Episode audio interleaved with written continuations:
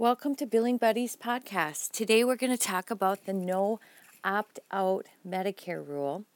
This is a rule that affects certain specialties. Chiropractic is one of them, and so is osteopath. If you go to cms.gov, gov, and type in opt out rule, it'll bring up the specialties covered. There's several of them. MD is not one of the no opt out rules. Um, but to opt out of Medicare, an MD has to have a two-year waiting period and sign certain forms, and it's it's way more detailed. So today's podcast is really directed at the ancillary providers and particularly chiropractic and osteopath.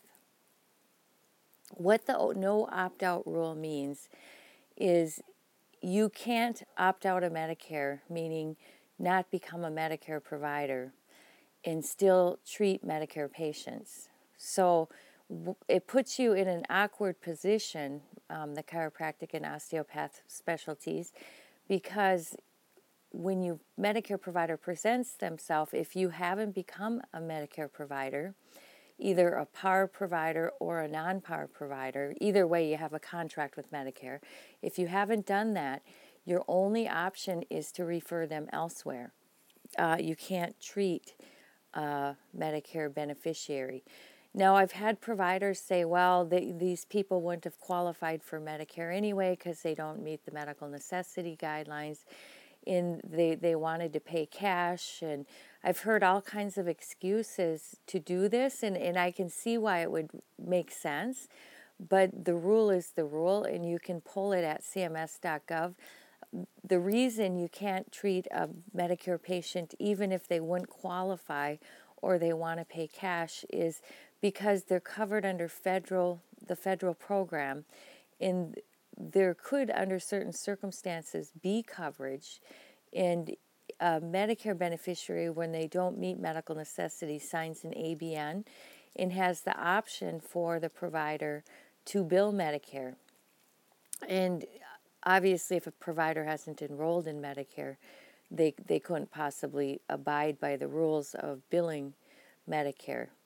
Where providers get caught doing this wrong is if mom and dad get older and the kids take over the bills and they start trying to figure out why mom and dad are paying cash and Medicare isn't paying, and they call Medicare, and that sets up a Medicare review um, if you have any questions about this, I've uh, become pretty experienced. I've had three providers, not that we did billing for, but that contacted me later to assist them in an audit where they had been billing Medicare patients cash and they weren't Medicare providers and they didn't know it was in violation of the no opt out rule.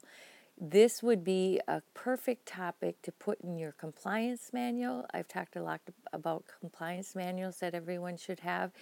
And if you were one of those providers that uh, uh, um, does not take Medicare beneficiaries, you would want to address that in your compliance manual as well, that you refer them out to other providers and do not treat nor take cash from Medicare beneficiaries. Again, if you have any questions, give me a call 612 432 2366. Again, that's 612 432 2366. And our tagline is Buddy Up with the Best. If you ever need billing services, I'd be happy to talk to you. The number I gave you, you can call or text. Thank you and have a fabulous day. Take care. Bye bye.